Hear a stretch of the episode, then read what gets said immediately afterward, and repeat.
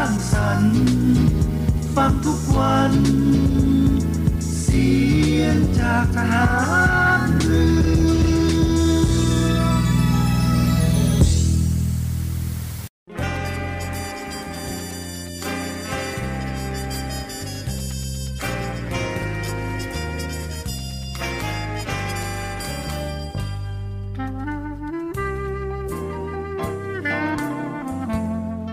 นายทหาร นายตำรวจทุกคน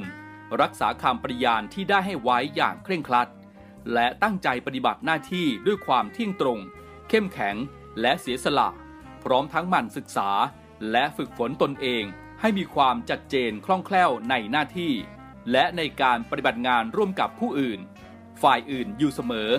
ทุกคนทุกฝ่ายจะได้สามารถร่วมมือร่วมใจกัน สร้างสรรค์ความพัฒนาผาสุก ให้แก่ประชาชนและประเทศชาติ ได้ตามอุดมคติที่ตั้งมั่นไว้ตลอดไป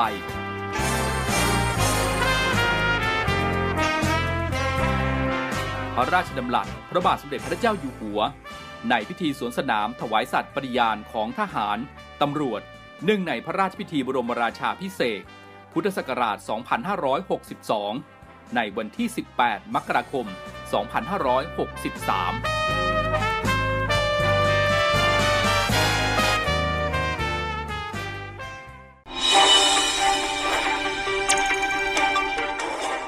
สรุปข่าวประจำวัน ทุกความเคลื่อนไหวในทะเลฟ้าฟัง รับฟังได้ที่นี่ Navy M สวัสดีครับคุณฟังครับในเวลาของรายการ Navy M ในช่วงสรุปข่าวประจำวันนะครับ ออกอากาศเป็นประจำทุกวันทางสทร3ภูเก็ตสทร5สตหีบ แล้วก็สทร6สงขลานะครับรวมทั้งสามารถติดตามรับฟังรายการของเราได้ทางออนไลน์นะครับที่เว็บไซต์ www.whiteofnavy.com แล้วก็ทางแอปพลิเคชันเสียงจากทหารเรือนะครับ พบกันวันนี้วันศุกร์ที่ 10 มิถุนายน 2565 นะครับวันนี้ยังคงมีผมพันจ่าเอกบุญเรือง เพ่งจันทร์รับหน้าที่ดำเนินรายการนะครับนำเรื่องราวข่าวสารที่สำคัญที่เกี่ยวเนื่องเกี่ยวข้องกับพี่น้องประชาชนนะครับนำมาอัปเดตประชาสัมพันธ์ให้กับคุณฟังได้ติดตามรับฟังกันนะครับ โดยเฉพาะในช่วงนี้นะครับสถานการณ์การระบาดของโรคโควิด -19 ที่ยังคงต้องติดตามอย่างใกล้ชิด รวมทั้งเมื่อวานนี้นะครับถือว่าเป็นวันแรกในการปลดล็อกกัญชงกัญชาพ้นจากยาเสพติดนะครับ ซึ่งวันนี้ทางรายการของเราก็จะหยิบยกนะครับในเรื่องในสิ่งที่จะมาอาบอกให้กับคุณฟังได้รับทราบกันนะครับ ว่าสิ่งไหนที่ทำได้สิ่งไหนที่ทำไม่ได้เกี่ยวกับเรื่องของกัญชงกัญชานะครับ รวมทั้งภารกิจของกองทัพเรือภารกิจของผู้บังคับบัญชาที่เตรียมนำมาอัปเดตให้กับคุณฟังได้ติดตามรับฟังกันในวันนี้นะครับ ข่าวสารแรกไปกันที่ศูนย์ข้อมูลโควิด -19 นะครับรายงานสถานการณ์การระบาดของโรคโควิด -19 ประจำวันนะครับ วันนี้วันที่ 10 มิถุนายน 2565 พบผู้ติดเชื้อรายใหม่เพิ่มขึ้น 2,800 2,836 รายนะครับ ยอดผู้ป่วยสะสมนับตั้งแต่เฉพาะมกราคมที่ผ่านมานะครับ ตอนนี้รวมแล้ว 2,256,453 รายนะครับ ขณะที่ยอดผู้เสียชีวิตวันนี้เพิ่มขึ้น 24 ราย ยอดเสียชีวิตสะสม นับเฉพาะตั้งแต่มกราคมที่ผ่านมา 8,588 ราย ถ้านับตั้งแต่เกิดสถานการณ์โควิด -19 มานะครับ ยอดผู้เสียชีวิตตอนนี้ 3,286 รายแล้วนะครับ ส่วนผู้ที่หายป่วยกลับบ้านนะครับ วันนี้หายป่วยเพิ่ม 3,518 ราย หายป่วยสะสมตั้งแต่มกราคมที่ผ่านมาตอนนี้รวมแล้วนะครับ2ล้าน256,556 รายนะครับ ก็เป็นรายงานสถานการณ์โควิดประจำวันนะครับที่นำมาอัปเดตให้กับคุณฟังได้รับฟังกันนะครับ แม้ว่าในช่วงนี้สถานการณ์จะอมองว่าเป็นช่วงของขาลงนะครับของโควิด -19 ยังไงก็แล้วแต่ก็ไม่ควรที่จะประมาทกันนะครับยังไงก็ต้องสวมแมสสวมหน้ากากอนามัยกันเสมอนะครับไปไหนมาไหนเว้นระยะห่างทางสังคมมันล้างมือกันด้วยก็แล้วกันนะครับ ก็เป็นความห่วงใยจากรายการนิวแอมของเราในช่วงนี้กันนะครับ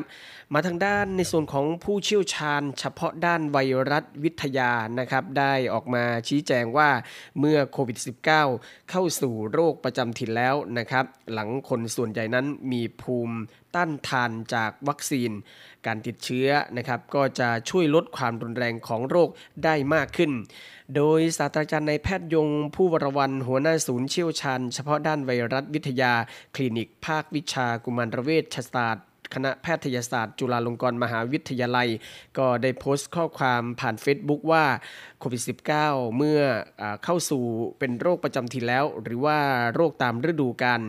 จำนวนผู้ป่วยขณะนี้ตามตัวเลขที่เราทราบ จะเป็นผู้ที่ได้รับการตรวจทาง RT-PCR ที่จำนวนการตรวจน้อยลงอย่างมาก ขณะเดียวกันตัวเลขผู้ป่วยที่ไม่ได้ลงทะเบียนนะครับจะมีอีกจำนวนมากน่าจะเป็น 10 เท่า และส่วนใหญ่อาการไม่รุนแรง จึงสามารถรักษาตัวเองที่บ้านได้ รวมทั้งมีการติดเชื้อแบบไม่มีอาการอีกจำนวนหนึ่ง ประชาชนส่วนใหญ่ได้รับวัคซีนมีภูมิต้านทานจากวัคซีน และจำนวนหนึ่งมีการติดเชื้อ การติดเชื้อจะสร้างภูมิต้านทานได้ดี และผู้ที่ได้รับวัคซีน ร่วมกับการติดเชื้อจะมีภูมิต้านทานแบบลูกผสม สามารถลดความรุนแรงได้เป็นอย่างดีในเด็กอายุ 5 ขวบ ยังไม่เคยได้รับวัคซีนมาก่อน เราตรวจเลือดในกรุงเทพมหานคร พบว่ามีการติดเชื้อ ไปแล้วร่วม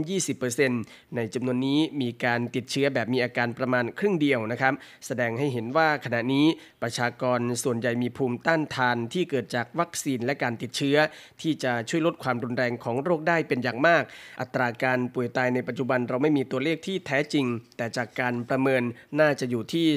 0.1%หรือ 1 ในพันและผู้ที่เสียชีวิตส่วนใหญ่จะอยู่ในกลุ่มผู้สูงอายุ มีโรคประจำตัวและไม่ได้รับวัคซีนครบ3 เข็ม ชีวิตต้องอยู่กับโรคโควิดต่อไป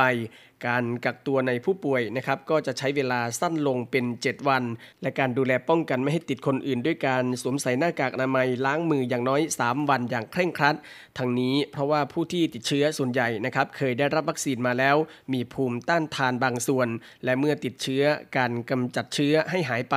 เร็วกว่าคนที่ยังไม่เคยได้รับวัคซีนมาก่อน ขณะที่เด็กนักเรียนในสิงคโปร์นะครับในปีที่ผ่านมาเปิดเรียนตามปกติ ใครป่วยให้หยุดเรียน 7 วัน และถ้าไม่มีอาการแล้วให้กลับมาเรียนได้เลย โดยไม่จำเป็นต้องตรวจ ATK ด้วย เพราะเขาให้ความสำคัญกับการเรียนมาก เมื่อเทียบกับความรุนแรงของโรคในเด็กแล้ว น้อยกว่าในผู้ใหญ่มาก เด็กสร้างภูมิต้านทานได้ดี และมีความรุนแรงน้อย ยกเว้นเด็กเล็กที่มีอายุต่ำกว่า 2 ปี ซึ่งขณะนี้ก็ไม่มีวัคซีนนะครับแล้วก็ยังไม่ได้ไปโรงเรียน ถ้าเปรียบเทียบกับไข้หวัดใหญ่ เราก็จะใช้วิธีการให้หยุดเรียน จนกว่าไม่มีไข้ และอาการที่ชัดเจนอย่างน้อย 2 วัน ก็สามารถไปโรงเรียนได้ไม่ได้มีกฎเกณฑ์ว่าต้องหยุดถึง 10 วัน ซึ่งแนวโน้มในอนาคตนะครับเราจะต้องให้ความสำคัญของการศึกษา การหยุดเรียนของนักเรียน หรือการปิดโรงเรียน ควรจะต้องสั้นลง ถ้าเด็กส่วนใหญ่มีภูมิต้านทานที่เกิดขึ้นจากวัคซีน หรือเคยติดเชื้อ เช่นเดียวกับโรคทางเดินหายใจอื่นๆนะครับเด็กเล็กที่ไปโรงเรียนติดเชื้อ RSV เราก็ไม่ได้มีการกำหนดว่าจะต้องหยุด 10 วัน เช่นเดียวกับไข้หวัดใหญ่ก็เหมือนกันนะครับการติดเชื้อในเด็กนักเรียนที่ได้รับวัคซีนมาครบแล้ว ควรจะหยุดเรียนอยู่บ้านเรียนออนไลน์ 7 วันก็น่าจะเพียงพอ โดยเฉพาะในเด็กที่มีอาการน้อยหรืออาการหายแล้วนะครับนี่ก็เป็นความเห็นส่วนตัวนะครับของผู้เชี่ยวชาญ เฉพาะด้านไวรัสวิทยานะครับ ชี้แจงว่าเมื่อโควิดเข้าสู่โรคประจำถิ่นแล้วนะครับคนส่วนใหญ่ก็มีภูมิต้านทาน มีวัคซีนนะครับก็ลดความรุนแรงของโรคได้รวมทั้งมีข้อห่วงใยในเรื่องของเด็กนักเรียนด้วยนะครับว่าก็ไม่ควรที่จะไปหยุดเรียนนะครับหรือว่าปิดโรงเรียนปิดการเรียนการสอนนะครับก็ต้องให้ความสำคัญในเรื่องของการศึกษา เช่นเดียวกับเด็กนักเรียนของประเทศสิงคโปร์ก็มีการเปรียบเทียบกันเข้ามานะครับ จากเรื่องราวของโควิด -19 นะครับมาทางด้านในส่วนของกัญชงกัญชานะครับ ข่าวสารอย่างต่อเนื่องเมื่อวานนี้ ก็เป็นวันแรกนะครับของการปลดล็อกกัญชงกัญชาพ้นยาเสพติด ซึ่งการปลดล็อกกัญชงกัญชานะครับ ปลูกเสรีได้แล้วนะครับไม่ต้องขออนุญาตแต่ยังคงต้องจดแจ้งนะครับ หากพบไม่ตรงตามวัตถุประสงค์ ครอบครองสารสกัด TSC 0.2%ก็จะผิดกฎหมายนะครับสามารถที่จะเพิกถอนได้ โดยยเรื่องนี้นะครับนายแพทย์ไพศาลดันคุ้ม เลขาธิการคณะกรรมการอาหารและยาหรืออยกล่าวนะครับว่าเมื่อวานนี้นะครับเป็นวันแรกของการปลดล็อกกัญชากัญชง ซึ่งผู้ที่ต้องการปลูกสามารถปลูกได้โดยไม่ต้องขออนุญาต แต่ก็ยังต้องมีการจดแจ้งนะครับผ่าน mobile ผ่าน mobile application ปลูกกัญของสำนักงานคณะกรรมการอาหารและยาหรืออยนะครับโดยขณะนี้สามารถโหลดได้แล้วทั้งระบบ Android แล้วก็ iOS อีอีกช่องทางก็คือสามารถจดแจ้งผ่านเว็บไซต์ปลูกกัญชา fda.moph.go.th นะครับ โดยเมื่อวานนี้ออยก็ได้ออกใบรับจดแจ้งอิเล็กทรอนิกส์ให้กับผู้ที่มาจดแจ้ง หากพบการกระทำความผิดที่ไม่เป็นไปตามวัตถุประสงค์ ก็สามารถถอนการจดแจ้งได้นะครับสำหรับการจดแจ้งปลูกเป็นการรักษาสิทธิ์ของผู้ปลูกก่อนที่พรบกัญชงกัญชาพศ จะประกาศบังคับใช้นะครับ โดยให้แจ้งตามวัตถุประสงค์การปลูกก็คือ เพื่อดูแลสุขภาพของตนเอง และใช้ในครัวเรือน เพื่อนำไปใช้ในการปรุงยาสำหรับผู้ป่วยเฉพาะรายของกรณีที่เป็นแพทย์แผนไทยนะครับ แพทย์แผนไทยประยุกต์ หมอพื้นบ้านแล้วก็เพื่อใช้ในเชิงพาณิชย์ หรือในทางอุตสาหกรรมได้ สำหรับการผลิตแปรรูปส่วนอื่น ๆ ของพืชกัญชา กัญชง เช่น ใบ ช่อดอก ก้าน หรือรากนะครับ ก็ไม่ต้องขออนุญาตยาเสพติดนะครับ ส่วนสารสกัด ถ้ามี THC เกิน 0.2%ก็ยังถือเป็นยาเสพติดนะครับ ทางด้านโฆษกคณะกรรมการสื่อสาร และประชาสัมพันธ์การใช้กัญชาอย่างเข้าใจกระทรวงสาธารณสุขเผยนะครับว่าวันแรกของการปลดล็อกกัญชาคนก็ได้เข้าแห่สนใจในแอปของปลูกกันจนเว็บล่มนะครับ ซึ่งออยเองก็เร่งปรับปรุงให้รองรับได้มากขึ้น ทยอยจดแจ้งปลูกทุกรายนะครับ โดยเมื่อวานนี้นายปันเทพพัวพงพันธ์คณะบดีสถาบันแพทย์ แผนบูรณาการ และเวชศาสตร์ชะลอวัยมหาวิทยาลัยรังสิตในฐานะกรรมการและโฆษกคณะกรรมการสื่อสาร และประชาสัมพันธ์การใช้กัญชาอย่างเข้าใจกระทรวงสาธารณสุข ได้โพสต์ข้อความผ่าน Facebook ส่วนตัวถึงกรณีการปลดล็อกกัญชาวันแรกเมื่อวานนี้มีหัวข้อว่าวันแรกกับปรากฏการปลูกกัน โดยถึงเวลา 16 นาฬิกาของเมื่อวานนี้นะครับซึ่งเป็นวันแรกที่ได้มีการปลดล็อกกัญชา ได้มีประชาชนให้ความสนใจอย่างมากมายมหาศาลเลยนะครับ เข้าไปในเว็บไซต์ และก็แอปพลิเคชันปลูกกันมากถึง 9 ล้าน 23,194 ครั้งนะครับและก็เป็นผลทำให้เว็บล่ม และก็ยังไม่สามารถรับจดแจ้งได้ทั้งหมดทุกรายนะครับเป็นปรากฏการปลูกกันที่เป็นประวัติศาสตร์ การกลับมาของกัญชาในประเทศไทยนะครับที่จะนำมาใช้เพื่อทางการแพทย์ ดูแลสุขภาพแล้วก็เพื่อฟื้นฟูเศรษฐกิจสำหรับเมื่อวานนี้นะครับแอปพลิเคชัน แล้วก็เว็บไซต์ก็ได้ออกใบรับรองอัตโนมัติ ในการจดแจ้งสำเร็จทั้งสิ้น 152,700 รายเท่านั้นนะครับโดยแบ่งเป็นการออกการรับรองจดแจ้ง เพื่อขอปลูกกัญชาสำเร็จจำนวน 12837 ราย และกัญชงจำนวน5,400 ราย และทางองค์การอาหารและยาหรือว่าออยก็กำลังปรับปรุงเว็บไซต์ และก็แอปพลิเคชัน ให้รองรับได้มากขึ้นกว่านี้ และก็จะเร่งทยอยเพื่อให้ได้รับการจดแจ้งทุกรายให้สำเร็จต่อไปนะครับก็เมื่อวานนี้ถือว่าถล่มทลายเลยนะครับสำหรับวันแรกของการปลดล็อกกัญชงกัญชาพ้นยาเสพติดนะครับกว่า 9 ล้านครั้งนะครับในการเข้าไปเพื่อที่จะทำการจดแจ้งนะครับแต่ว่าในส่วนของเว็บไซต์ก็ล่มไปเรียบร้อยแล้วนะครับ แต่ว่าตอนนี้ทางออยเองก็ยืนยันว่าจะมีการปรับปรุงแก้ไขเพื่อที่จะให้ทุกรายนั้นได้รับการจดแจ้งกันนะครับ ก็ต้องติดตามกันต่อไป ทางด้านในส่วนของกรมราชทัณฑ์เองนะครับ เมื่อวานนี้ก็ได้มีการปล่อยตัวผู้ต้องขังจำนวน 3,071 รายตามหมายสารในคดีความผิดเกี่ยวกับพืชกัญชานะครับ โดยนายทวัชชัย ชัยวัฒน์รองอธิบดีกรมราชทัณฑ์นะครับ ในฐานะโฆษกกรมราชทัณฑ์เปิดเผยนะครับว่าตามประกาศกระทรวงสาธารณสุข เรื่องระบุชื่อยาเสพติดให้โทษประเภท 5 พศ 2565 ได้เผยแพร่บนเว็บไซต์ ราชกิจจานุเบกษาเมื่อวันที่ 9 กุมภาพันธ์ 2565 ที่ผ่านมา กรมราชทัณฑ์ได้ให้การช่วยเหลือแก่ผู้ต้องขังในการขอปล่อยตัว หรือขอเปลี่ยนแปลงกำหนดโทษ ซึ่งเมื่อวานนี้นะครับมีผู้ต้องขังที่กระทำความผิดเกี่ยวกับพืชกัญชาคดีเดียว และจะต้องได้รับการปล่อยตัวตามหมายสารทั้งสิ้น3,071 รายนะครับ และกรณีที่กระทำความผิดฐานอื่นร่วมด้วยพัน สี่ราย จะยังไม่ได้รับการปล่อยตัวนะครับแต่จะเป็นการยกเลิกโทษเกี่ยวกับคดีกัญชาเพียงเท่านั้น โดยโฆษกกรมราชทัณฑ์กล่าวด้วยนะครับว่าผู้ต้องขังรายใดจะได้รับการปล่อยตัวหรือเปลี่ยนแปลงโทษจำนวนเท่าใด จะขึ้นอยู่กับจำนวนของคดีนะครับลักษณะความผิดที่ได้กระทำและการพิจารณาของศาลที่ออกหมายจำคุกสำหรับญาติผู้ต้องขังขังรายใดนะครับต้องการสอบถามรายละเอียด การยื่นคำร้องก็สามารถติดต่อได้นะครับที่เรือนจำและทันทสถานที่ถูกควบคุมตัวอยู่ หรือติดต่อได้ที่ Line Official Account กรมราชทัณฑ์นะครับที่ไทยด็อกนะครับขณะที่ในส่วนของทางตำรวจเองนะครับตามประกาศกระทรวงสาธารณสุข เรื่องระบุชื่อยาเสพติดให้โทษในประเภท 5 พศ 2565 ส่งผลให้ส่วนต่างๆ ของพืชกัญชา ได้แก่ช่อดอก เปลือกลำต้น เส้นใย กิ่ง ก้านรากหรือใบนะครับไม่ว่าจะสดหรือแห้ง กากหรือเศษที่เหลือจากการสกัดกัญชาและยางกัญชา ไม่มีสถานะเป็นยาเสพติดอีกต่อไป เว้นแต่สารสกัดจากกัญชากัญชงที่มีปริมาณสารเตตราไฮโดรแคนนาบินอลนะครับหรือว่า THC เกิน 0.2%เท่านั้น ที่ยังถือเป็นยาเสพติดนะครับโดยมีผลตั้งแต่วันที่ 9 มิถุนายน 2565 เป็นต้นไป โดยเมื่อวานนี้นะครับที่สำนักงานตำรวจแห่งชาติพลตำรวจเอกรอยอิงคไพโรธรองผู้บัญชาการตำรวจแห่งชาตินะครับด้านป้องกันและปราบปราม และผู้อำนวยการศูนย์อำนวยการป้องกันและปราบปรามยาเสพติดสำนักงานตำรวจแห่งชาติก็เปิดเผย ถึงการบังคับใช้กฎหมายนะครับว่านับตั้งแต่วันที่ 9 มิถุนายนเป็นต้นไป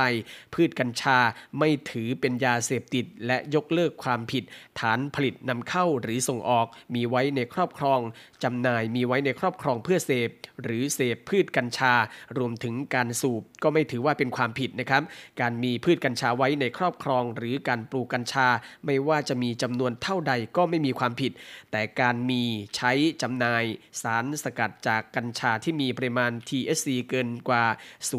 0.2%ไม่มีใบอนุญาต ไม่มีใบสั่งแพทย์ ไม่ผ่านการรับรองโดยสำนักงานคณะกรรมการอาหารและยา หรือเป็นสารสกัดจากกัญชานั้น มีแหล่งที่มาจากนอกราชอาณาจักร ก็ยังถือว่ามีความผิดตามกฎหมายอยู่นะครับ เมื่อตำรวจตรวจพบจะยังไม่ดำเนินคดีในทันที เนื่องจากไม่เป็นความผิดซึ่งหน้าตำรวจก็จะต้องยึดสารสกัดนั้น ส่งผู้เชี่ยวชาญตรวจสอบหาค่าสาร TSC สืบเสาะแหล่งที่มา ตรวจหลักฐานการขออนุญาต หากพบว่าผิดกฎหมายจึงจะเรียกตัวมาแจ้งข้อกล่าวหา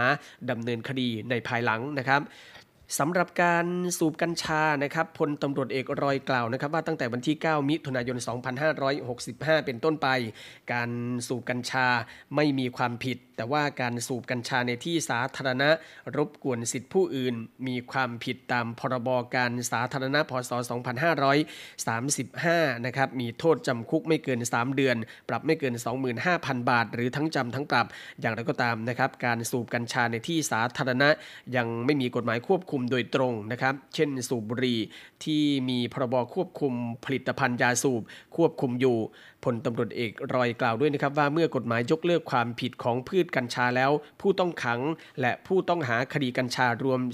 4,200 ราย จะได้รับการปล่อยตัวพ้นผิด โดยในส่วนของสำนักงงานตำรวจแห่งชาตินะครับตนก็ได้มีการอออกหนังสือสั่งการให้พนักงานสอบสวนทั่วประเทศ สั่งไม่ฟ้องคดีเกี่ยวกับพืชกัญชาที่อยู่ในชั้นพนักงานสอบสวนนะครับกรณีขออนุมัติศาลออกหมายจับแล้ว ก็ขอให้ถอนหมายจับ แต่หากมีความผิดอื่นร่วมด้วยก็ยังคงดำเนินคดีตามกฎหมาย ในข้อหาความผิดอื่น ๆ ต่อไปนะครับ นอกจากนี้นะครับจะมีการให้คืนทรัพย์สินของกลางในคดีพืชกัญชารวมทั้ง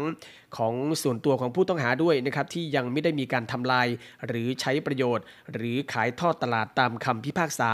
ส่วนทรัพย์สินเกี่ยวเนื่องกับการกระทำผิดในคดีเกี่ยวกับกัญญาเกี่ยวกับคดีกัญชานะครับ ที่ตำรวจตรวจยึดหรืออายัดไว้แต่ยังไม่มีคำสั่งของคณะกรรมการตรวจสอบทรัพย์สิน หรือเลขาธิการปปส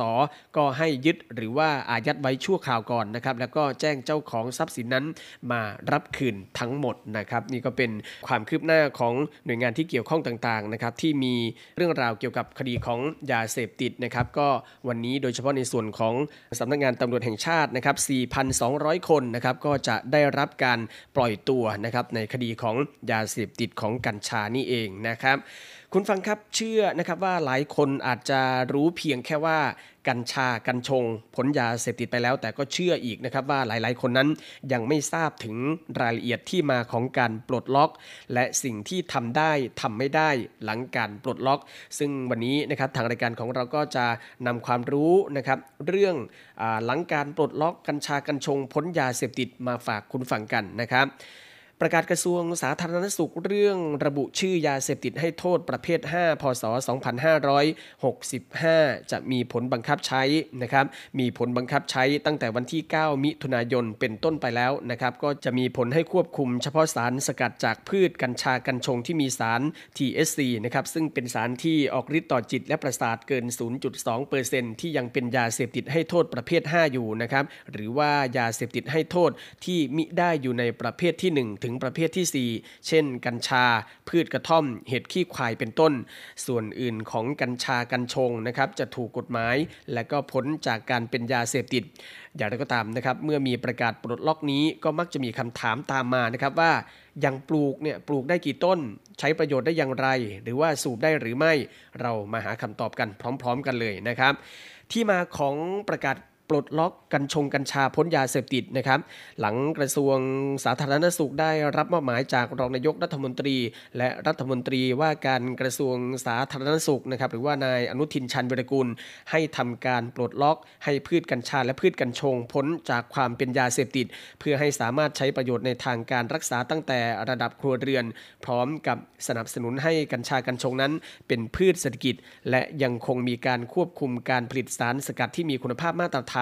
และมีมาตรการป้องกันการนำไปใช้ในทางที่ผิด ต่อมาองค์การอาหารและยาหรือว่าออยนะครับก็ได้จัดทำประกาศกระทรวงสาธารณสุข เรื่องระบุยาเสพติดให้โทษ ประเภท 5 พศ 2565 นะครับซึ่งจะปลดล็อกทุกส่วนกัญชากัญชง ออกจากความเป็นยาเสพติดอย่างสิ้นเชิง ยกเว้นสารสกัดของกัญชาที่มีค่า THC เกิน 0.2%ที่จะยังถือว่าเป็นสารเสพติดอยู่ จะมีการควบคุมทำได้เฉพาะที่ได้รับอนุญาตเท่านั้นนะครับหลังจากนั้นประกาศนี้ก็ถูกลงนามโดยรองนายกรัฐมนตรีและรัฐมนตรีว่าการกระทรวงสาธารณสุขนายอนุทินชาญวิรกูลนะครับแล้วก็ถูกประกาศลงในราชกิจจานุเบกษา เมื่อวันที่ 9 กุมภาพันธ์ 2565 ที่ผ่านมาแล้วก็มีผลบังคับใช้จากนั้น 120 วันก็คือเมื่อวานนี้นะครับวันที่ 9 มิถุนายน 2565แล้วสิ่งที่ทำได้หลังประกาศปลดล็อกมีผลบังคับใช้ทำอะไรได้บ้างนะครับ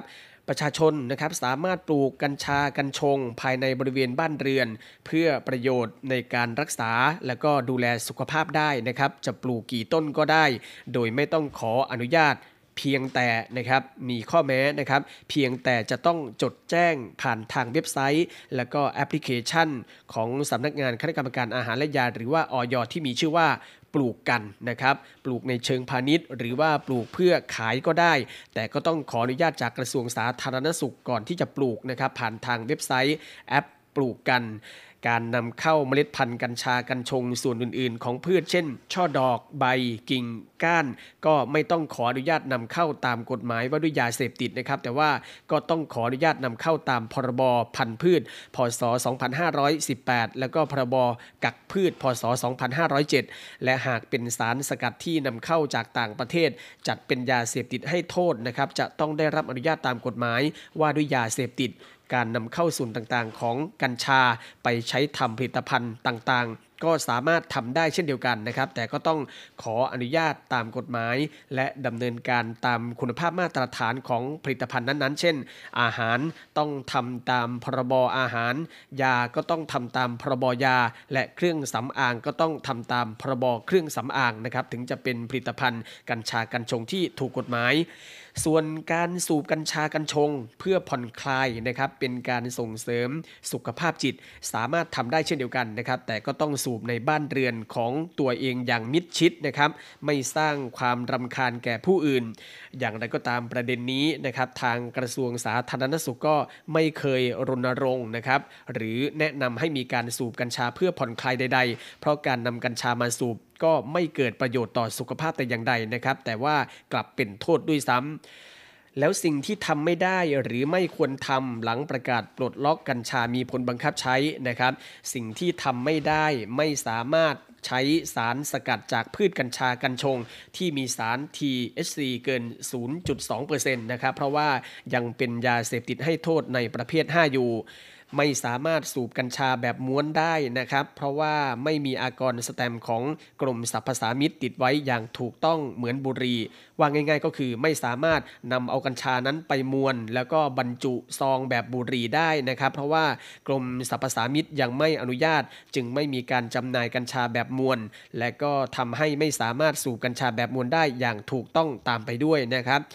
สูบกัญชาในที่สาธารณะไม่ได้นะครับ เนื่องจากกลิ่นและก็ควันจะสร้างความเดือดร้อนรำคาญให้แก่ผู้อื่น นอกจากนี้กระทรวงสาธารณสุขโดยกรมอนามัย ยังจะออกประกาศกำหนดให้กลิ่น และก็ควันของกัญชากัญชงนั้น หรือว่าพืชอื่นใดในทำนองเดียวกันนี้ เป็นสาเหตุนะครับเป็นเหตุรำคาญมาทำให้ควบคุมการสูบกัญชาด้วย ดังนั้น การสูบกัญชากัญชงในที่สาธารณะก็จะขัดต่อประกาศนี้จึงเป็นสิ่งที่ไม่ควรทำอย่างยิ่งนะครับ ทั้งนี้ร่างประกาศกระทรวงสาธารณสุขเรื่องกำหนดให้การกระทำให้เกิดกลิ่น หรือควันกัญชากัญชง หรือพืืชอื่นใด เป็นเหตุรำคาญพอสอในทางปฏิบัตินะครับ เจ้าหน้าที่ส่วนท้องถิ่นก็สามารถที่จะเข้าไปควบคุมเหตุรำคาญ ด้วยการอาศัยอำนาจตามหน้าที่พรบการสาธารณสุข พศ 2535 โดยให้ออกคำสั่งทางการปกครอง แจ้งเตือนผู้สูบกัญชากัญชงที่สร้างความรำคาญแก่ผู้อื่น แต่หากผู้ได้รับการแจ้งเตือนไม่แก้ไข หรือยังสูบกัญชงกัญชานะครับสาแล้วก็สร้างความรำคาญให้แก่ผู้อื่นอยู่อีก ก็ให้เจ้าหน้าที่ส่วนท้องถิ่นนั้น ส่งเรื่องต่อเจ้าหน้าที่ตำรวจในพื้นที่ดำเนินการ โดยอัตราโทษกรณีไม่ปฏิบัติตามคำสั่งของเจ้าพนักงานท้องถิ่นดังกล่าวข้างต้น ต้องระวางโทษจำคุกไม่เกิน 3 เดือน หรือปรับไม่เกิน 25,000 บาท หรือทั้งจำทั้งปรับนะครับ ทั้งนี้ร่างประกาศดังกล่าวนี้ก็จะมีผลบังคับใช้ในเร็วๆนี้ พร้อมเตรียมตั้งกรรมการควบคุม การใช้กัญชงกัญชา รอกฎหมายใหม่ มีผลบังคับใช้นะครับ นี่ก็เป็นเรื่องื่องของสิ่งที่ทำได้ หรือว่าทำไม่ได้หลังจากที่กัญชงกัญชานั้น ถูกปลดล็อกออกจากยาเสพติดตั้งแต่เมื่อวานนี้นะครับ ซึ่งรายการของเราก็นำมาฝากคุณผู้ฟังกันในช่วงนี้นะครับ เดี๋ยวในช่วงนี้พักสักครู่นะครับ ช่วงหน้ากลับมาติดตามเรื่องราวข่าวสารรอบรั้วกองทัพเรือภารกิจต่างๆ ของกองทัพเรือภารกิจของผู้บังคับบัญชานะครับ ซึ่งช่วงสัปดาห์นี้นะครับ ผู้บัญชาการทหารเรือก็ได้เดินทางไปเยือนสิงคโปร์อย่างเป็นทางการในฐานะแขกของกองทัพเรือนะครับ รวมทั้งมาติดตามเรื่องราวข่าวสารต่างๆ ของกองทัพเรือในช่วงหน้านะครับ ช่วงนี้พักสักครู่เดียวครับ สรุปข่าวประจำวัน ทุกความเคลื่อนไหวในทะเลฟ้าฟัง รับฟังได้ที่นี่ Navy M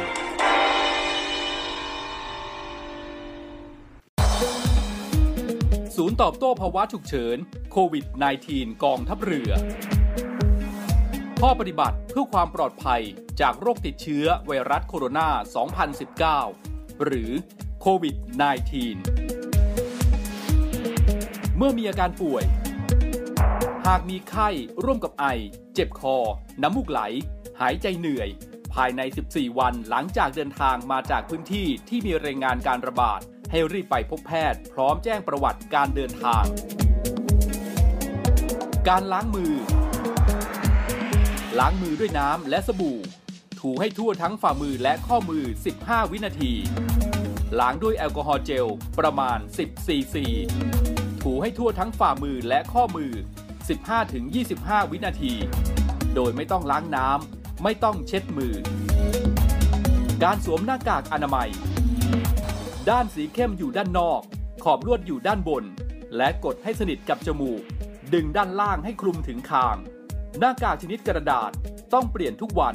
ทิ้งในถังขยะที่มีฝาปิดมิดชิด การไอ จาม ไม่ใช้มือปิดปากและจมูกเวลาไอ จาม ใช้กระดาษชำระปิดปากและจมูก ทิ้งในถังขยะที่มีฝาปิดมิดชิด หากไม่มีกระดาษชำระ ให้ใช้ต้นแขนด้านใน ปิดปากและจมูก ล้างมือให้สะอาดทุกครั้งหลังไอ จามกำลังพลกองทัพเรือ ร่วมสู้ภัย ไวรัสโควิด -19 กองทัพเรือที่ประชาชนเชื่อมั่นและภาคภูมิใจ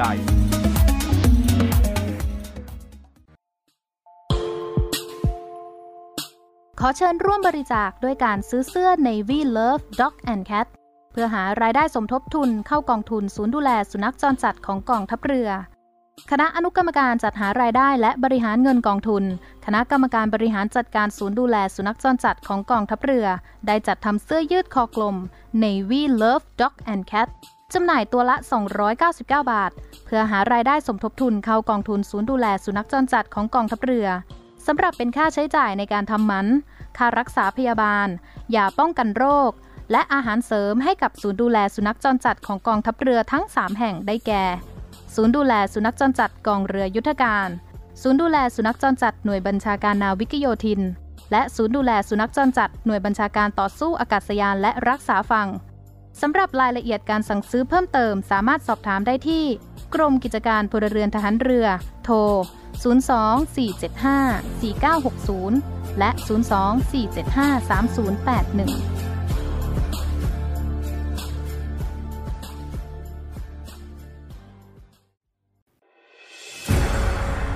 กองทัพเรือจัดตั้งกองทุนน้ำใจไทย เพื่อผู้เสียสละในจังหวัดชายแดนภาคใต้ และพื้นที่รับผิดชอบกองทัพเรือ เพื่อนำไปมอบให้กำลังพลกองทัพเรือ และครอบครัวที่เสียชีวิต หรือบาดเจ็บทุกพลภาพ จากการปฏิบัติหน้าที่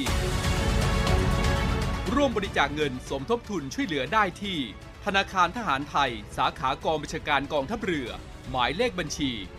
115ขีด2ขีด17087ขีด2 ชื่อบัญชี กองทุนน้ำใจไทยเพื่อผู้เสียสละในจังหวัดชายแดนภาคใต้ และพื้นที่รับผิดชอบกองทัพเรือ กรุณาส่งหลักฐานการโอนเงินมาที่กรมการเงินทหารเรือ หมายเลขโทรศัพท์ 0 2475 5557 หรือ 02475 4584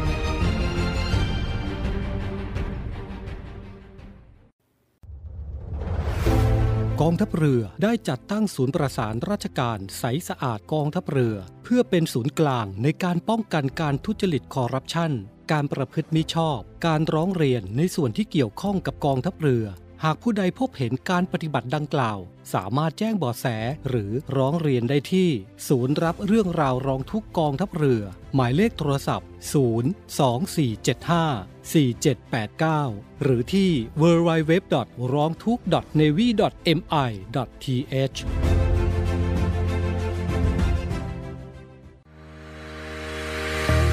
บริษัทอู่กรุงเทพจำกัด รัฐวิสาหกิจในความควบคุมของกองทัพเรือ สังกัดกระทรวงกลาโหม มีความประสงค์จะให้เช่าที่ดินริมแม่น้ำเจ้าพระยา ย่านใจกลางเมือง แขวงยานาวา เขตสาทรใกล้รถไฟฟ้า BTS สะพานตากสิน ขนาดพื้นที่ 20 ไร่ 1 งาน 82 ตารางวา เป็นระยะเวลา 30 ปี ด้วยวิธีการประมูล โดยเอกชนผู้ชนะการประมูล สามารถนำที่ดินที่เช่าไปพัฒนาเชิงพาณิชย์ ภายใต้หลักเกณฑ์และเงื่อนไขที่กำหนด ทั้งนี้ผู้สนใจสามารถดูรายละเอียดเพิ่มเติมได้ที่เว็บไซต์บริษัทที่ www.bangkokdoc.co.th หรือติดต่อที่เบอร์ 023078576 ต่อ 105 และซื้อเอกสารข้อมูลการประกวดราคาได้ตั้งแต่วันที่ 1 มิถุนายน 2565 จนถึงวันที่ 15 กรกฎาคม 2565 ในวันและเวลาราชการ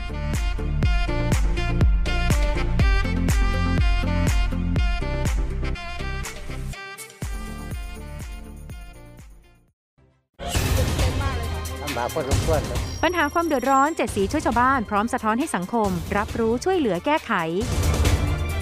ใส่ใจสิ่งแวดล้อม ลงพื้นที่ไปกับ Green Report พร้อมติดดาวความดีให้กลุ่มจิตอาสาน้ำใจงาม พัฒนาชีวิตด้วยนวัตกรรมสร้างสุขคลายทุกผู้ยากไร้ในสกู๊ปทุกชีวิตเจ็ดสีช่วยชาวบ้านชมใหม่ทุกวันจันทร์อังคารพุธ หลังห้องข่าวภาคเที่ยงช่อง 7 HD ข่าวสำคัญรอบวันมานำเสนอให้คุณทันทุกเหตุการณ์ หลายรสชาติหลากอารมณ์ ครบทุกเรื่องราว ในรายการข่าวพักคติดตามชมได้ทุกวันเวลา 19นาฬิกา45 นาที ที่ช่อง 7 HD กด 35ำเชื่อมั่นในข่าว เชื่อมั่นในเรา รายการข่าวพักคำ7 HD ขยี้ข่าวใหญ่ ขยายข่าวร้อน เกาะกระแสคลิปดัง รู้ครบทุกรสจบที่นี่ที่เดียว เย็นนี้มีเคลียร์ทาง Facebook Live CS7 HD News 17นาฬิกาทุกวันจันทร์ถึงศุกร์เพื่อนสีสีทายใจไม่สีจริงไม่มานะจ๊ะสีปึกกันมาตั้งนาน คลิปนี้แหละ จากเพื่อนจะกลายเป็นศัตรู กับคำถามสุดโหดเพื่อพิสูจน์ใครคือเพื่อนแท้ ใครใน 3 คนนี้ที่ เจ้าชู้ที่สุดกี้กับพี่บูมอะคูณ 2 พี่บูมไปนั่นคือพี่ออฟวัดใจกันไปเลย ในรายการเพื่อนสีทายใจทาง Facebook Fanpage CS7HD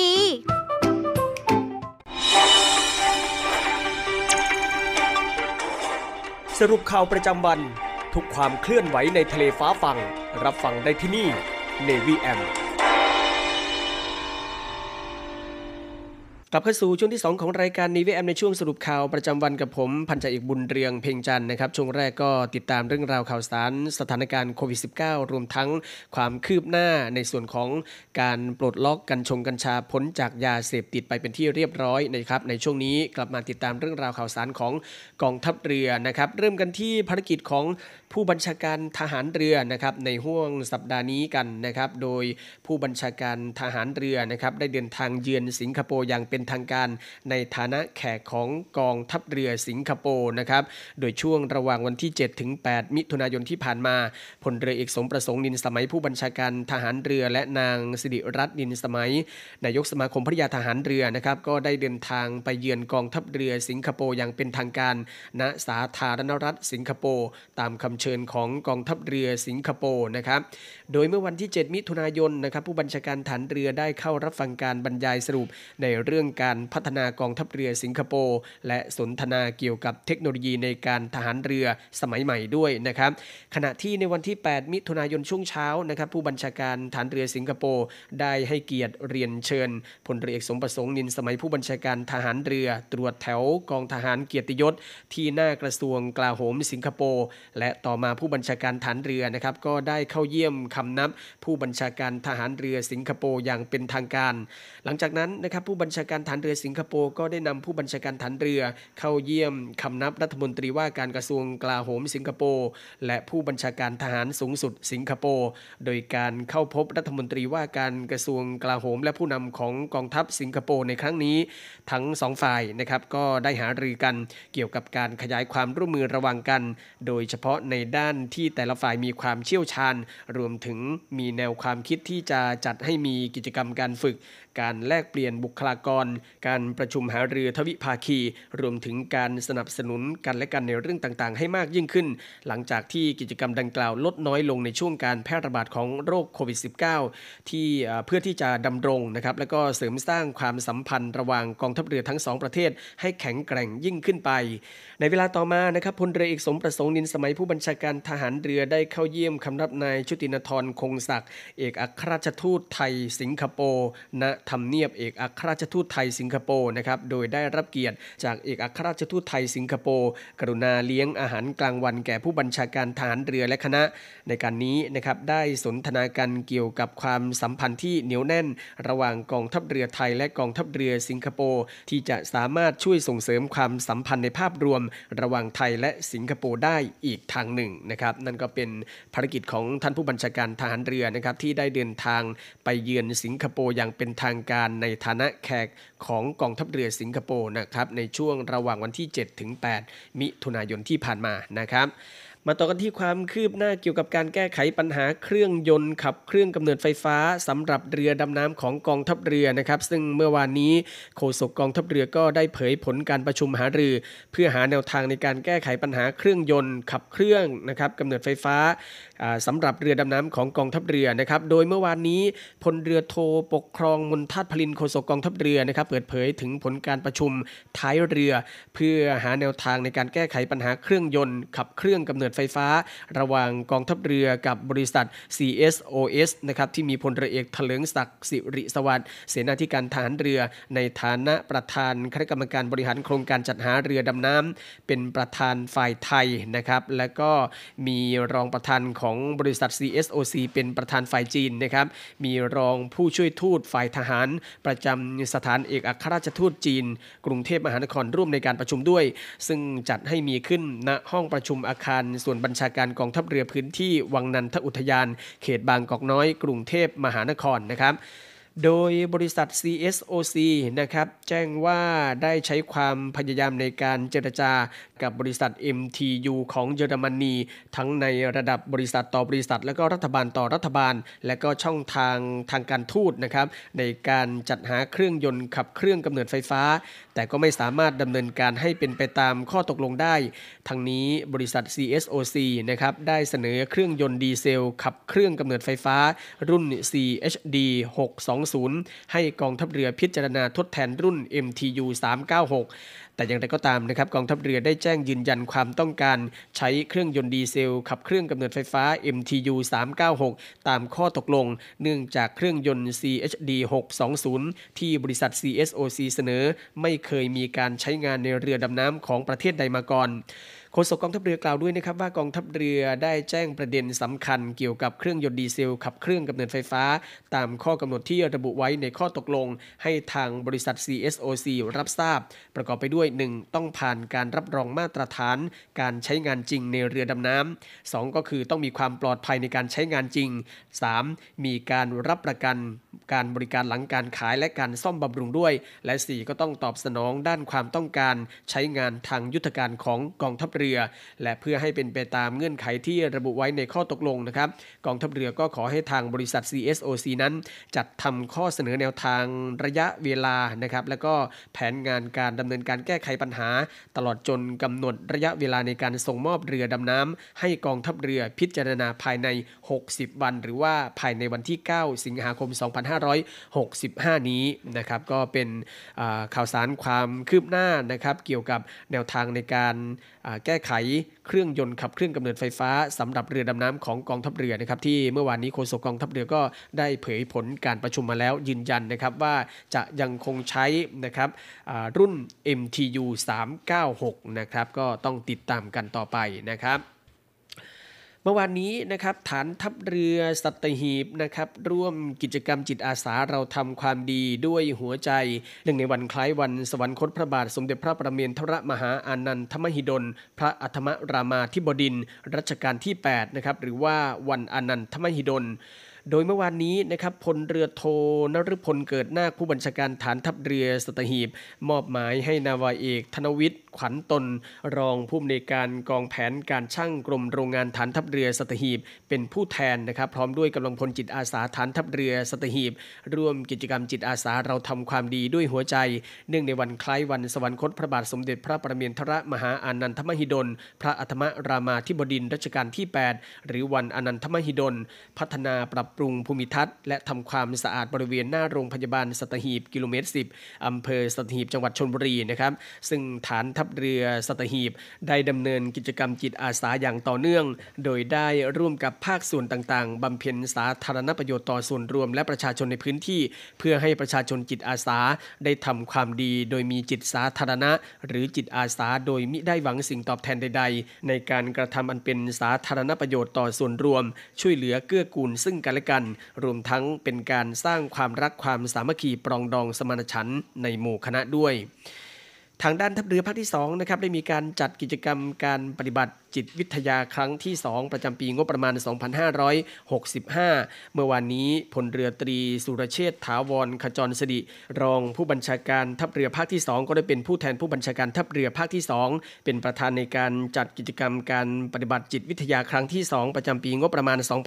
2565 ณ โรงเรียนหัวไซบำรุงราชตำบลหัวไซอำเภอหัวไซจังหวัดนครศรีธรรมราช โดยได้กำหนดรูปแบบของการจัดกิจกรรมประกอบไปด้วย แนะนำโรงเรียนทหารในส่วนของกองทัพเรือ การให้บริการทางการแพทย์ การมอบอุปกรณ์การเรียนและอุปกรณ์กีฬา โดยมีวัตถุประสงค์ เพื่อสร้างภาพลักษณ์ที่ดีต่อประชาชน และเป็นการประชาสัมพันธ์หน่วยกองทัพเรือ ให้ประชาชนและสื่อมวลชนแขนงต่างๆ ได้รับทราบถึงการปฏิบัติงานและภารกิจของทัพเรือภาคที่ 2 กับหน่วยงานราชการ ตลอดจนประชาชนในพื้นที่ ซึ่งเป็นประโยชน์ต่อการปฏิบัติงานของทัพเรือภาคที่ 2 ในอนาคต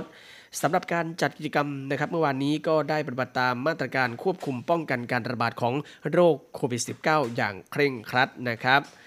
จากทัพเรือภาคที่2นะครับไปทัพเรือภาคที่ 3 เมื่อวานนี้ผู้บัญชาการกองเรือฟริเกตที่ 2 กองเรือยุทธการนะครับก็ร่วมตรวจเยี่ยมเรือหลวงสายบุรีนะครับซึ่งปฏิบัติราชการในพื้นที่ทัพเรือภาคที่ 3 โดยพลเรือตรีไพศาลวงเมฆผู้บัญชาการกองเรือฟริเกตที่ 2 กองเรือยุทธการ และคณะนายทหารชั้นผู้ใหญ่และฝ่ายอำนวยการนะครับก็ได้เดินทางไปตรวจเยี่ยมเรือหลวงสายบุรีณท่าเทียบเรือฐานทัพเรือพังงาทัพเรือภาคที่ 3 เพื่อรับทราบปัญหาหาอุปสรรคข้อขัดข้อง ในการปฏิบัติราชการของเรือ รวมทั้งเป็นการบำรุงขวัญและกำลังใจของกำลังพลประจำเรือ ที่ต้องปฏิบัติราชการในพื้นที่ห่างไกล ให้มีความพร้อมปฏิบัติหน้าที่ได้อย่างเต็มกำลังความสามารถ ทั้งนี้เรือหลวงสายบุรีนะครับได้เดินทางปฏิบัติราชการในพื้นที่ทัพเรือภาคที่ 3 ตั้งแต่เดือนเมษายน 2565 ที่ผ่านมาครับ คุณฟังครับผู้บัญชาการหน่วยบัญชาการนาวิกโยธินนะครับมอบใบประกาศเกียรติคุณยกย่องชมเชยให้กับกำลังพลที่ประกอบคุณงามความดี โดยเมื่อวานนี้พลเรือโทรณรงค์สิทธินันผู้บัญชาการหน่วยบัญชาการนาวิกโยธิน ก็ได้มอบใบประกาศเกียรติคุณยกย่องชมเชย ให้กับกำลังพลที่ประกอบ ที่ประกอบคุณงามความดีนะครับให้กับจ่าโทศักดิ์สิทธิ์วงฉลาดตำแหน่งพลโจมตี หมู่โจมตี 3 ตอนโจมตี หมวดอาวุธ กองร้อยปืนเล็กที่ 3 กองพันทหารราบที่ 6 กรมฐานราบที่ 2 กองพลนาวิกโยธิน หน่วยบัญชาการนาวิกโยธิน สืบเนื่องจากเมื่อวันที่ 22 เมษายน 2565 ที่ผ่านมานะครับจ่าโทศักดิ์สิทธิ์ได้แสดงให้เห็นถึงความกล้าหาญและเสียสละ ไม่ลังเลใจที่จะเข้าไปช่วยเหลือผู้ได้รับบาดเจ็บ ให้พ้นจากอันตราย บริเวณเขื่อนห้วยขนาดมอนตำบลตาตุมอำเภอสังขะจังหวัดสุรินทร์ณห้องประชุมกองบัญชาการหน่วยบัญชาการนาวิกโยธิน ค่ายกรมหลวงชุมพรอำเภอสตหีบจังหวัดชนบุรี ซึ่งการกระทำดังกล่าวนะครับเป็นการสร้างชื่อเสียงให้กับหน่วยบัญชาการนาวิกโยธินและกองทัพเรือ นับเป็นบุคคลตัวอย่างที่สมควรได้รับการยกย่องชมเชยเป็นอย่างยิ่ง เพื่อให้กำลังพลของหน่วยบัญชาการนาวิกโยธินและครอบครัว ได้ยึดถือและเป็นแบบอย่างที่ดีสืบไปนะครับ มาทางด้านภารกิจในการช่วยเหลือพี่น้องประชาชนในพื้นที่ต่างๆกันบ้างนะครับ เมื่อวานนี้หน่วยเฉพาะกิจนาวิกโยธินกองทัพเรือโดยร้อยปืนเล็กที่ 3 ชุดเฉพาะกิจนาวิกโยธินกองทัพเรือที่ 33 นะครับก็ร่วมกับสถาบันพัฒนาองค์กรชุมชน สภาองค์กรชุมชนตำบลมะนังตายออำเภอเมืองจังหวัดนาราธิวาสนะครับ ผู้ใหญ่บ้านนะครับ แล้วก็ชาวบ้านในพื้นที่บ้านจุดแดงหมู่ที่ 6ตำบลมะนังตายออำเภอเมืองจังหวัดนาราธิวาสร่วมกันซ่อมแซมบ้านแล้วก็ต่อเติมบ้านให้กับนางแมะบูละ บ้านจุดแดงหมู่ที่ 6ตำบลมนังตายออำเภอเมืองจังหวัดนาราธิวาสซึ่งมีฐานะยากจนนะครับเพื่อพัฒนาคุณภาพชีวิต ความเป็นอยู่ของพี่น้องประชาชนในพื้นที่ให้มีคุณภาพที่ดียิ่งขึ้นนะครับ จากใต้สุดนะครับไปฝั่งตะวันออกกันบ้างนะครับ เมื่อวานนี้กองบัญชาการป้องกันชายแดนจันทบุรีและตราด โดยหน่วยเฉพาะกิจนาวิกโยธินตราด โดยชุดปฏิบัติการพิเศษที่ 617 ก็ได้จัดกำลังพลของหน่วยนะครับบูรณาการร่วมกับนายสมศักดิ์เข็มดีนายกองค์การบริหารส่วนตำบลห้วยแรงและประชาชนในพื้นที่ดำเนินการก่อสร้างบ้านพักอาศัย ให้กับนายสมชายนิ่มนุษอายุ 70 ปี อยู่บ้านเลขที่ 40 ทับ1หมู่ที่ 9ตำบลห้วยแรงอำเภอเมืองตราดจังหวัดตราดนะครับซึ่งเป็นผู้ยากไร้ไม่มีที่พักอาศัย ตามโครงการปรับสภาพแวดล้อม และสิ่งอำนวยความสะดวกของผู้สูงอายุให้เหมาะสมและปลอดภัย ประจำปีงบประมาณ 2565 ของตำบลห้วยแรง โดยคาดว่าจะใช้เวลาในการก่อสร้างประมาณ 20 วันนะครับนี่ก็เป็นภารกิจในการช่วยเหลือพี่น้องประชาชนในพื้นที่ต่างๆกันนะครับ คุณผู้ชมครับกองทัพเรือนะครับร่วมกับสภากาชาติไทยกำหนดจัดการแสดงกาชาติคอนเสิร์ตครั้งที่ 48 ปี 2565 ชื่อการแสดง 90พรรษา สมเด็จพระพันปีหลวง ราชนาวี ถวายพระพร ณ ห้องประชุมใหญ่ศูนย์วัฒนธรรมแห่งประเทศไทย ระหว่างวันที่ 1-2 สิงหาคมนี้ เวลา 19นาฬิกา30 นาที โดยมีวัตถุประสงค์เพื่อหารายได้บำรุงสภากาชาติไทย และร่วมเฉลิมฉลองในโอกาสมหามงคลเฉลิมพระชนมพรรษา90พรรษาของพระองค์ท่าน จึงขอเชิญท่านผู้ที่มีกุศลจิตนะครับ ร่วมบริจาคเงินโดยเสด็จพระราชกุศลบำรุงสภากาชาติไทย โดยโอนเงินเข้าธนาคารทหารไทยธนชาติจำกัดมหาชน สาขากองบัญชาการกองทัพเรือ บัญชีกระแสรายวัน ชื่อบัญชีกาชาติคอนเสิร์ตครั้งที่ 48 เลขที่บัญชีนะครับ115ขีด1ขีด07533ขีด8หรือโอนเข้าธนาคารกรุงไทยจำกัดมหาชน สาขากองทัพเรือวังนันทอุทยานนะครับบัญชีออมทรัพย์ ชื่อบัญชีกาชาติคอนเสิร์ตครั้งที่ 48 บัญชีเลขที่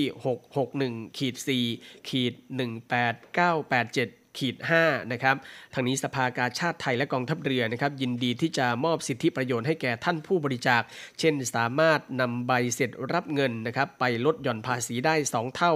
โดยแจ้งหมายเลขบัตรประจำตัวประชาชนสำหรับบุคคลทั่วไป หรือแจ้งหมายเลขประจำตัวผู้เสียภาษีสำหรับนิติบุคคลนะครับที่คณะอนุกรรมการฝ่ายหารายได้ หมายเลขโทรศัพท์ 02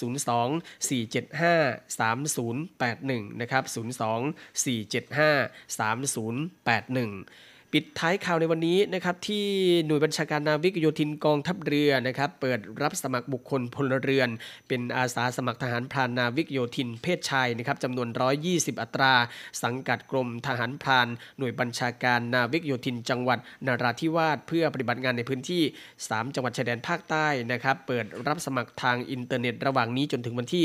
30 มิถุนายนนี้ทุกวันนะครับไม่เว้นวันหยุดราชการตลอด 24 ชั่วโมง ระบบจะเปิดให้ชำระเงินค่าสมัครในวันที่ 15 มิถุนายนนี้ และปิดการชำระเงินค่าสมัครในวันที่ 30 มิถุนายน โดยผู้สนใจนะครับสมัครได้ที่เว็บไซต์ www.marinenavy com นะครับและทั้งหมดก็คือเรื่องราวข่าวสารที่ทางรายการของเรานั้นนำมาอัปเดตประชาสัมพันธ์ให้กับคุณผู้ฟังได้ติดตามรับฟังกันในวันนี้นะครับ โดยคุณฟังสามารถที่จะติดตามรับฟังรายการของเราได้ทางสทร3ภูเก็ต AM 1458กิโลเฮิรตซ์สทร5สัตหีบ AM 720กิโลเฮิรตซ์และสทร6สงขลาระบบ AM 1431กิโลเฮิรตซ์ติดตามรับฟังรายการของเราได้ทางออนไลน์ก็ได้นะครับที่เว็บไซต์ www.voiceofnavy.com แล้วก็ทางแอปพลิเคชันเสียงจากทหารเรือนะครับวันนี้หมดเวลาแล้ว ผมพันใจบุญเรืองเพ่งจันนะครับลาคุณฟังด้วยเวลาเพียงเท่านี้ พบกับสรุปข่าวประจำวันได้ใหม่ในวันพรุ่งนี้ วันนี้ สวัสดีครับ สรุปข่าวประจำวัน ทุกความเคลื่อนไหวในทะเลฟ้าฟัง รับฟังได้ที่นี่ Navy M